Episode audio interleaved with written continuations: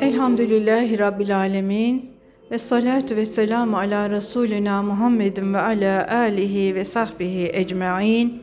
Euzu billahi mineşşeytanirracim. Bismillahirrahmanirrahim. Allah Teala'nın rahmeti, bereketi, selamı her birinizin üzerine olsun değerli mesnevi dostlarım. 5.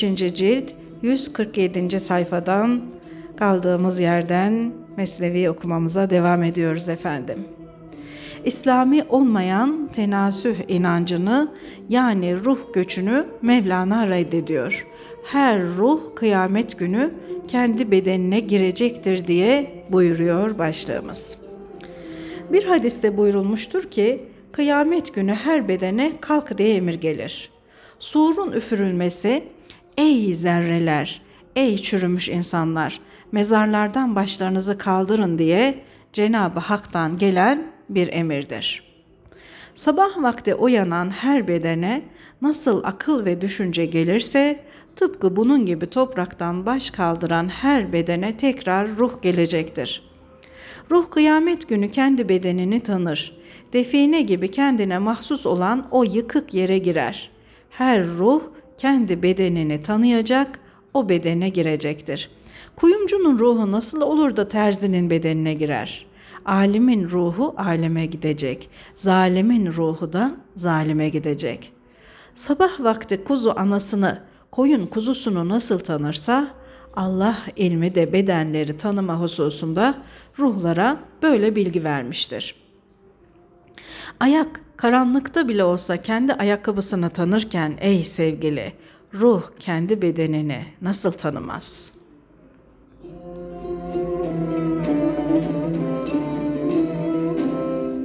Başlığımız değerli dostlar.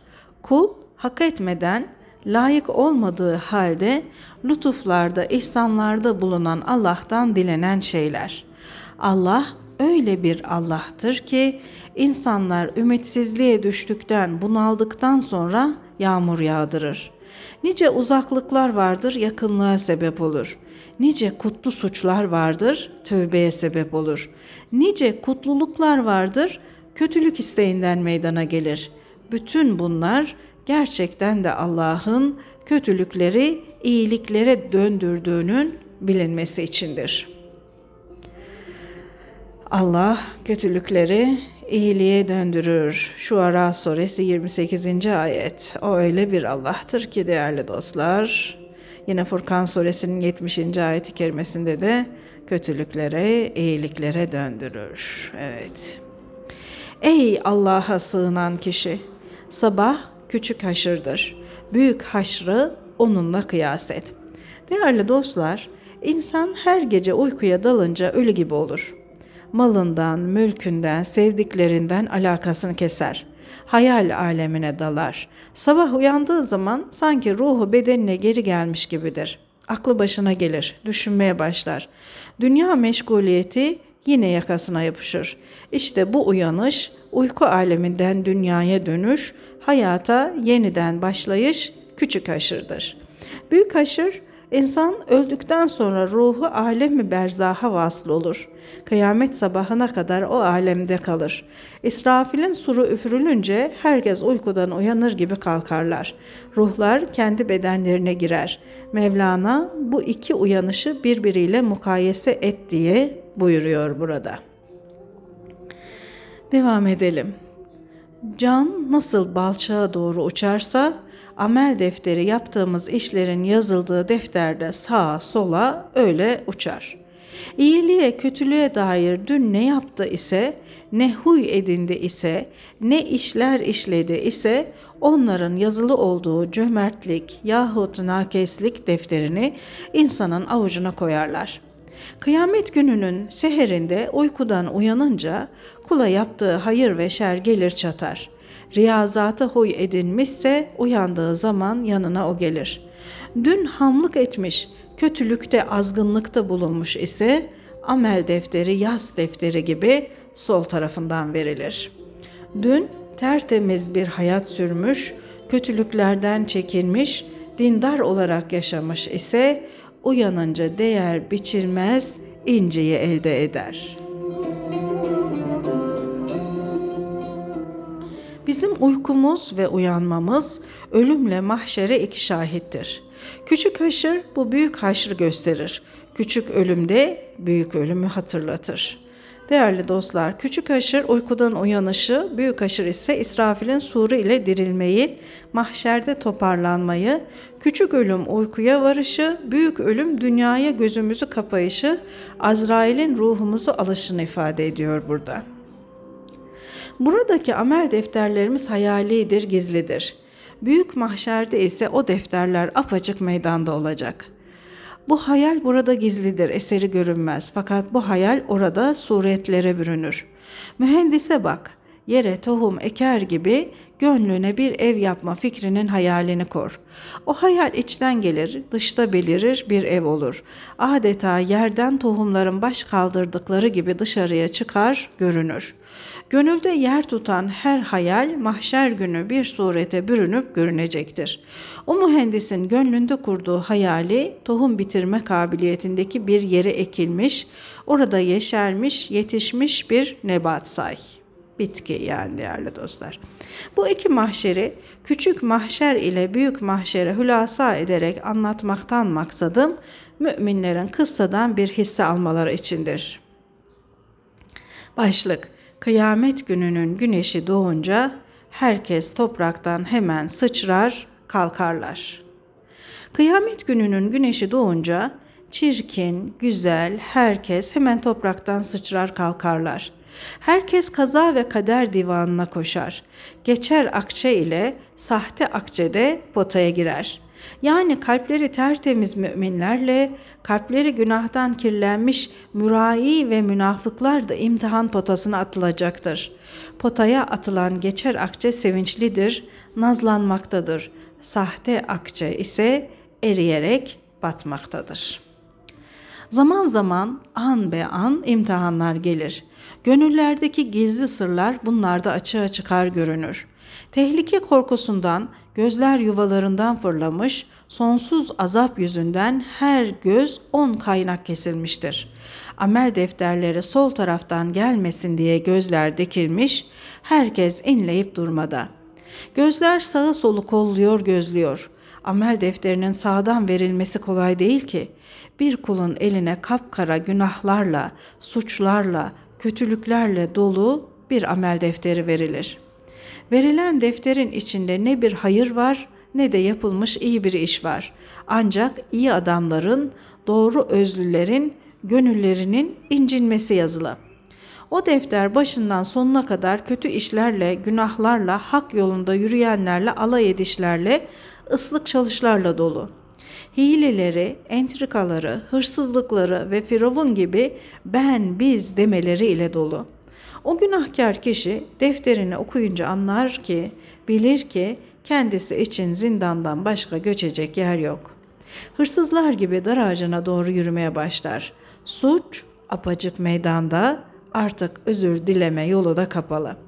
O binlerce delil, hüccet, o binlerce kötü söz pis bir çivi gibi ağzına mıhlamış, dudaklarını kımıldatamaz hale sokmuş. Çaldığı şeyler üstünde ve evinde bulunmuş kendini temize çıkarmak için okuduğu masal dinlenmez olmuş. Cehennem ateşine doğru yürümeye başlar çünkü artık dikenin ateşten kaçmasına imkan yoktur. Cehennem yolunda arkasına bakan günahkar adam.''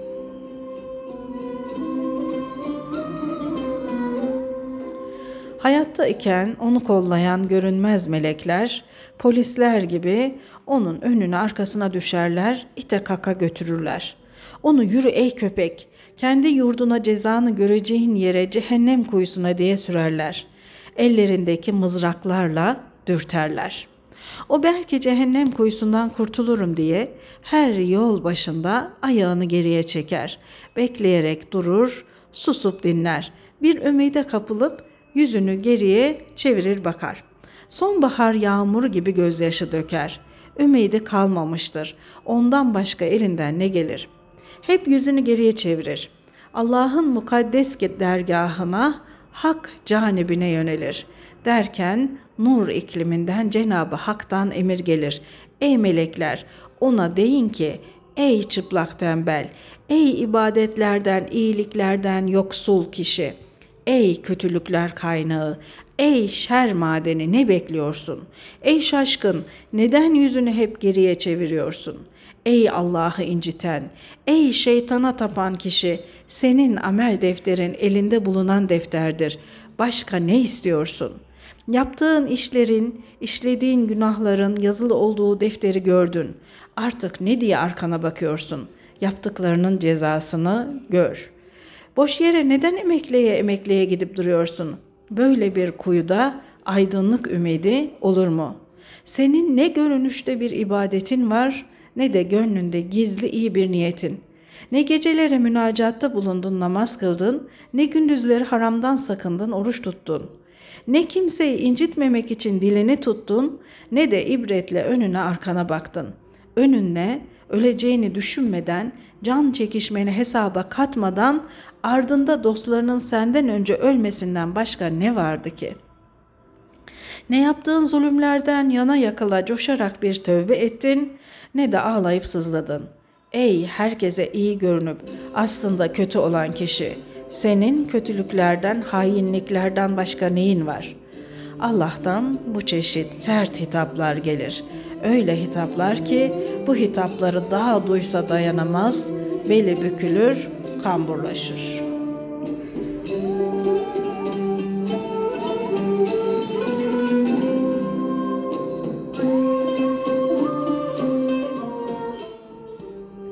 Kul der ki, Allah'ım ne buyurdu isen ondan yüz kat daha beterim, yüz kat daha beterim, yüz kat daha beterim.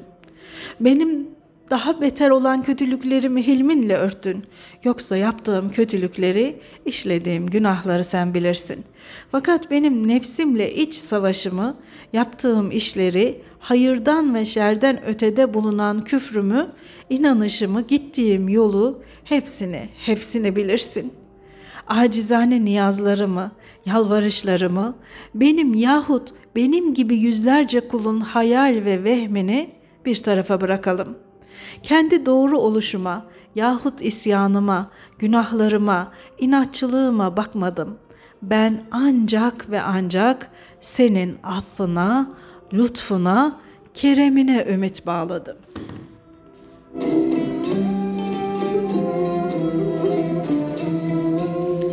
Şinasi ne diyor değerli dostlar? Ne kadar suçlu isem kesmem ümit, kereminden ki odur bahri mühit.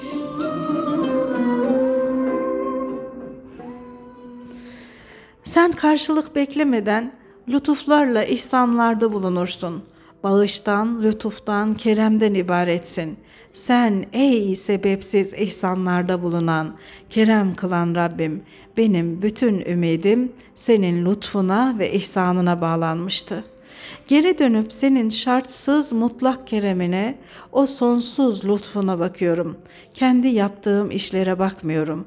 O ümitle yüzümü geri çevirdim. Çünkü önceden de varlığı sen verdin. Bana bedava olarak varlık elbisesi bağışladın, lütfettin. Ben de daima o lütfa güveniyorum.''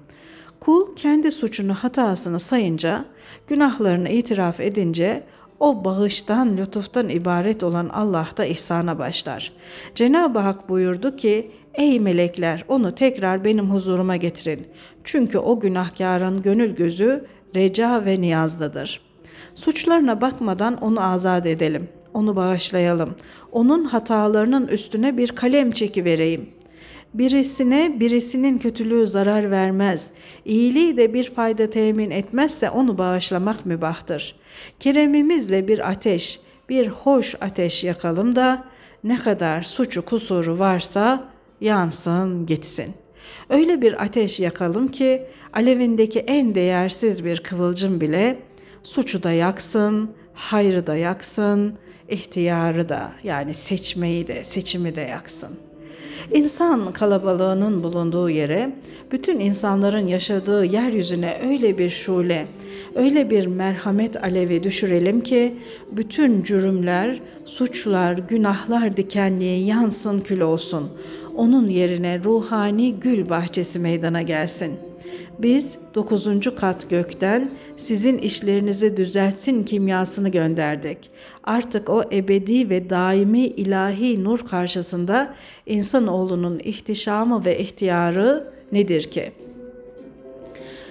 Değerli dostlar yani insanın iradesi, ihtiyarı yani kulun kendi isteği ve düşüncesiyle hareketinin ebedi ve daimi olan ilahi nurun karşısında ne kıymeti vardır?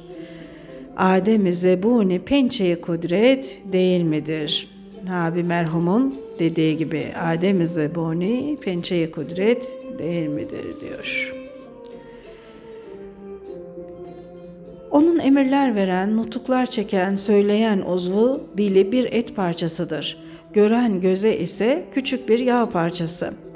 Duyan kulağa iki parça kıkırdak, idrak eden, anlayan kalbi bir iki damla kandan ibaret. Ey zavallı insan! Sen bu kainatın büyüklüğü, Allah'ın kudret ve azameti karşısında nesin? Sen pisliklerle dolu bir kurtcağısın. Fakat yine de dünyaya bir nam salmışsın, cihanda gürültüler koparmışsın. Evet değerli dostlar, dünyaya yam salan küçük bir kurtcağız insanoğlu. Şimdi bir hikayeye geçiyoruz. Ayaz'ın hikayesi. Padişahın veziri Ayaz'ın hikayesi. Ayaz kim acaba? Önce bir onu tanıyalım bakalım. Meşhur Ayaz, Sultan Mahmud Gaznevi'nin sadık ve güzel kölesinin adı değerli dostlar. Bir gün Gazneli Mahmud ava çıkmıştı. Bir ahunun peşine düşmüştü. Atıyla ahuyu takip ederken mahiyetinde bulunanlardan ayrılmıştı. Uzaklarda birkaç Türkmen evi görmüştü, oraya geldi. Terlemiş ve susamıştı. Evlerden birinden su istedi. Genç Türkmen Ayaz karşısına çıktı. Sultan Mahmud'un kıyafetinden ve halinden padişah olduğunu anladı. Hürmetle onu selamladı.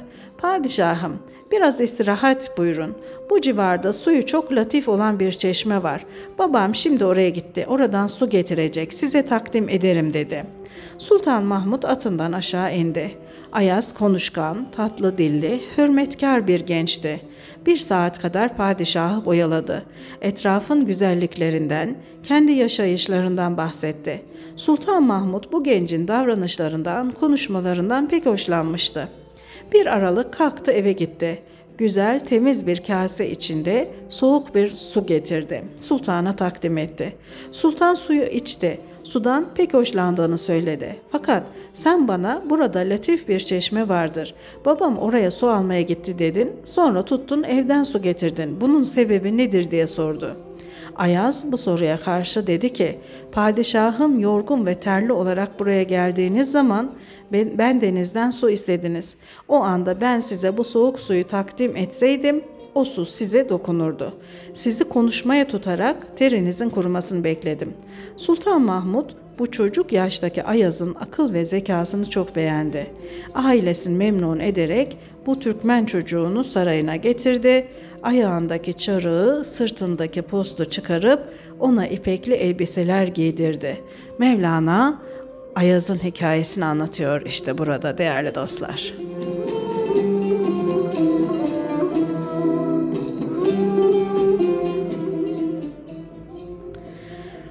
Ayaz pek akıllı fikirli olduğundan posto ile çarığını bir odaya asmıştı. Her gün o boş odaya gider, kendi kendine sakın kendini bir şey zannetme, gurura kapılma. Sen şu çarığı giyerdin derdi. Padişaha onun bir odası var dediler. Oraya biriktirdiği altınları, gümüşleri ve altın dolu küpünü koymuş. Hiç kimseyi oraya bırakmıyor. Her zaman kapısını kilitli tutuyor dediler. Padişah tuhaf şey dedi. O kölenin bizden gizlediği acaba nedir? Bir beye gece yarısı git kapıyı aç, o odaya gir diye emir verdi. Orada ne bulursan yağma et. Sırrını da gizlediği şeyi de yakınlarına açıkla. Bizden bu kadar ikram gördüğü, sayısız lütuflara kavuştuğu halde gümüş ve altın biriktiriyor ve saklıyor, gözü doymuyor. O bize karşı vefa göstermede, seviyorum demede, coşkun bir yakınlık göstermede, bir taraftan da hile yoluna sapmada. Sevgi ile yaşayan, aşkta dirilik bulan bir kimsenin sevgiden yüz çevirmesi, aşka kulluktan başka bir işe girişmesi küfürdür. O bey gece yarısı 30 tane güvenilir kişi ile Ayaz'ın odasını açmaya gitti. 30 kişi meşale yaktılar, sevinerek odaya doğru yürüdüler. Padişahın emri bu odayı açacağız, her birimiz bir altın torbayı yüklenip çıkacağız diyorlardı. Onlardan birisi hey gidi hey diyordu. Altın da nedir? Akikten, lalden, gevherden haber ver. Padişah hazinesinin en has kulu o. Hatta şimdi o padişahın canı mesabesinde. Böyle bir sevgiye karşı lalin, yakutun, zümrüdün, akikin sözü mü olur?'' Padişahın onun hakkında kötü bir zannı yoktu. Ondan şüphelenmiyordu. Bu şakayı onu imtihan etmek sınamak için yapıyordu. Onu her türlü kötülüklerden temizliyordu ama da yine de bir mehme kapılıyor, yüreği titriyordu. Allah esirgesin diyordu. Ya böyle bir şey çıkar da bundan incinirse onun mahcup olmasını hiç istemem. Bunu yapmamıştır ya. Yapmışsa pek ala yapmıştır. Onun yaptığı yerindedir. O bizim sevgilimizdir. Ona ne dilersen yap demek gerek. Vekilim ne yapmışsa ben yapmışımdır. O benim, ben de oyum aslında.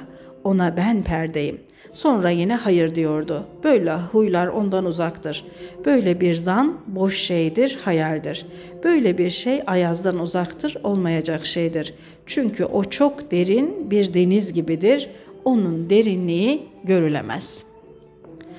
O kusur arayan emirin gece yarısı çavuşlarla gelip Ayaz'ın oduna, odasına girmesi, duvarda asılı bulunan çarıklarla postu görmesi, bunu hile sanıp odanın her tarafını kazdırması, şüphelendiği yerleri deşmesi, duvarları deldirtmesi, sonunda hiçbir şey bulamayıp utanması.'' O güvenilir adamlar odanın kapısına geldiler. Define, altın, küpler dolusu mücevher bulacaklarını umuyorlardı. Yüzlerce hünerle, heves, merak ve istekle kilidi açtılar. Çünkü kapı iyice kilitlenmişti. Kilit de pek sağlamdı. Kilitler içinden seçilmişti. Ayaz bu odayı gümüşe, mala, ham altına düşkünlüğünden ötürü değil, bu sırrı halktan gizlemek için kilitlemişti. Bazıları hakkımda yersiz kötü hayallere kapılır, bazıları da beni iki yüzlülükle suçlarlar diye düşünmüştü. O kişiler yüz çeşit ümitle hırsla odaya açtılar. Sinekler ekşimiş ayrana nasıl düşerlerse onlar da birbirlerini ite kaka odaya öyle daldılar.'' İçeri girenler sağa sola bakındılar. Yırtık pırtık bir çarık ile eski bir pöstekiden başka bir şey göremediler. Burası boş olamaz dediler. Çarıklar işi gizlemek için bir perde. Keskin kazmalar getirelim de yeri kazalım bakalım ne var. Her tarafı kazdılar, eştiler, delikler açtılar. Derin çukurlar meydana getirdiler. Her yanı arayıp taradılar. Kazdıkları çukurlar onlara hal deli ile ey kokmuşlar biz boşuz, bizde bir şey yok diyorlardı. Sonunda bir şey bulamayınca utandılar da kazdıkları yerleri doldurmaya koyuldular.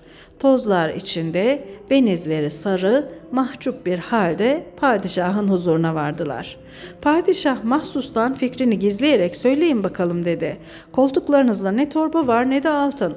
Paralarla değerli kumaşları gizlediyseniz yüzünüzdeki neşe sevinç belirtisi nerede?'' Kendilerine güvenilen ve arama vazifesi verilen adamların hepsi ayın önündeki gölge gibi padişahın önünde yere kapanıp özür dilediler.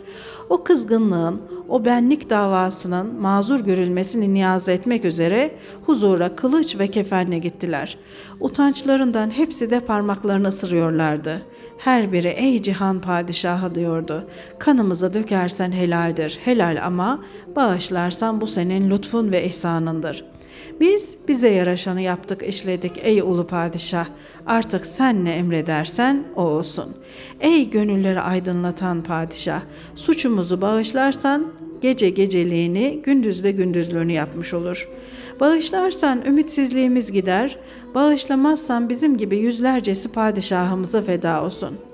Padişah dedi ki, bu yanıp yakılmayı, bu yalvarıp yakarmayı ben istemem. Varın gidin Ayaz'a yalvarın. Ey Ayaz, şu suçlular hakkında gereken hükmü ver. Ey tertemiz olan ve kötülüklerden yüzlerce defa çekinen, sakınan er. Seni yüzlerce defa denemek için potaya koyup kaynatsam yine sen de bir hile bulamam. Padişah bu sözleri söyleyince Ayaz dedi ki, Padişahım bu lütuf ve ihsan senin lütuf ve ihsanındır. Yoksa ben ancak o çarık ile postan ibaretim. Ey Ayaz, şimdi gel de adalet göster. Dünyaya az rastlanır bir adaletin temelini at. Suçluların ölümü hak etmişlerdir. Fakat yine de senin affını ve hilmini bekliyorlar. Bakalım merhametin mi galip gelecek gazabın mı? Kevser suyu mu üste çıkacak alev mi?'' Ey Ayaz bu işi çabuk bitir. Çünkü geciktirmek, bekletmek de bir çeşit intikam almaktır, öç alıştır. Ayaz padişahım dedi. Bütün ferman emirler senindir. Güneş varken yıldız yok olur görünmez. Zühre, utarit yahut yıldız akması ne oluyor ki güneş varken kendilerini göstersinler?'' Hırkamla postumdan geçebilseydim hiç böyle ayıplanma, kınanma tohumu eker miydim? Yüzlerce hayallere kapılan hasetçiler arasında odanın kapısına kilit vurmanın manası var mıydı? Evet, Ayaz yine kendini orada suçluyor değerli dostlar. Ben diyor hırkamdan postumdan geçemedim de diyor onların e, kendilerini kötü hissetmesine sebebiyet verdim diyor. Padişahın Ayaz'ı söyletmek için mahsus bunca gamı neşeyi cansız şeyler olan çarıkla pöstekiye karşı nasıl söylersin diye sorması. Ey Aras, bu çarık parçasına böyle bir sevgi layık mıdır? Sen bir puta aşık olmuşa benziyorsun. Mecnun gibi kendi Leyla'ndan yüzünü çevirmişsin de bir çarığı kendine din iman edinmişsin.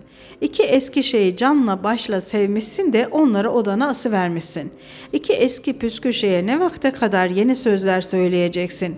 Cansız bir şeyi ezeli sırrı açacaksın. Araplar gibi sevgilinin çadırının kurulduğu yerde kalan döküntülere aşkla uzun uzun sözler söyleyeceksin. Yoksa senin çarığın Hazreti Süleyman'ın veziri Asaf'ın bir döküntüsü mü? Pöstekin de Hazreti Yusuf'un gömleği midir? Ey Ayaz, çarığının sırrını açıkla. Bir çarık parçasına neden bu kadar çok düşkünsün? Sultan Mahmud bir gün divana gitti. Bütün hükümet adamları divanda bulundu. O nur yüzlü padişah cebinden bir inci çıkardı. Hemen vezirin avucuna koydu da dedi ki bu nasıl bir incidir, değeri nedir? Vezir yüz eşek yükü altın değer dedi. Padişah kır döv bu inciyi deyince vezir ben onu nasıl döver kırarım? Ben senin hazinenin malının iyiliğini isterim dedi.'' Böyle paha biçilmez bir inciyi dövüp kırmayı, onu kaybetmeyi nasıl reva görürüm?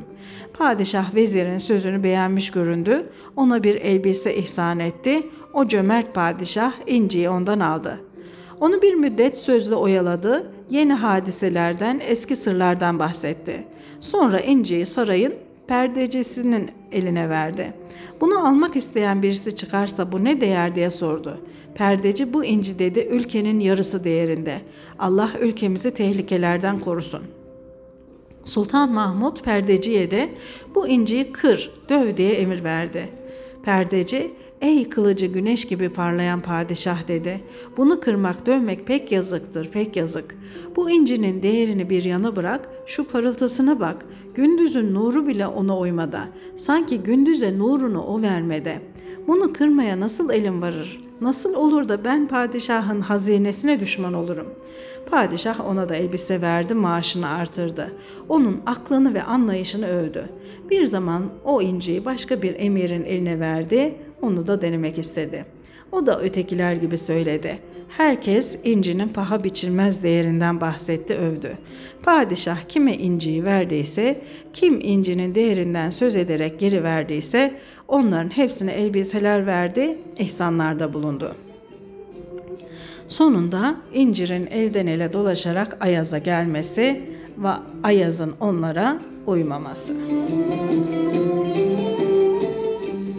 Sultan Mahmud, ey Ayaz dedi, Bu parlaklığı ile, bu güzelliği ile bu incinin değeri de- nedir? Sen hiç söylemiyorsun. Onun söyleyeceklerimden de fazla değeri var dedi padişah. Öyle ise al şu inciyi hemen kır, parça parça et dedi. Ayaz'ın yerlerinde taşlar vardı. Hemen o taşlarla inciyi kırdı, un ufak etti. Böyle hareket etmesi padişahın emrine uyuşu onu doğru görünmüştü. Ayaz o değerli inciyi kır, kırınca beylerden yüzlerce feryadı figan koptu. Bu ne pervasızlık diyorlardı. Vallahi bu nurlar saçan inciyi kıran kafirdir. Halbuki o inciye değer vererek onu kırmaktan çekinenlerin hepsi de Sultan Mahmud'un inciden daha değerli olan buyruğunu kırmışlardı. İncinin değeri ile gözleri kamaşmıştı da sevginin değerini görememişlerdi. Ayaz dedi ki, Ey büyükler, ey ünlü kişiler, padişahın buyruğu mu daha değerli idi yoksa inci mi? Allah aşkına söyleyin, sizce padişahın emri mi daha değerli yoksa güzel inci mi?'' Ey inciye bakan, inciyi gören, fakat Sultan Mahmud'u görmeyen beyler, siz ana caddeyi bırakmış, sapa yola düşmüşsünüz. Ben gözümü padişahtan ayırmam, müşrik gibi taşa yüz tutmam.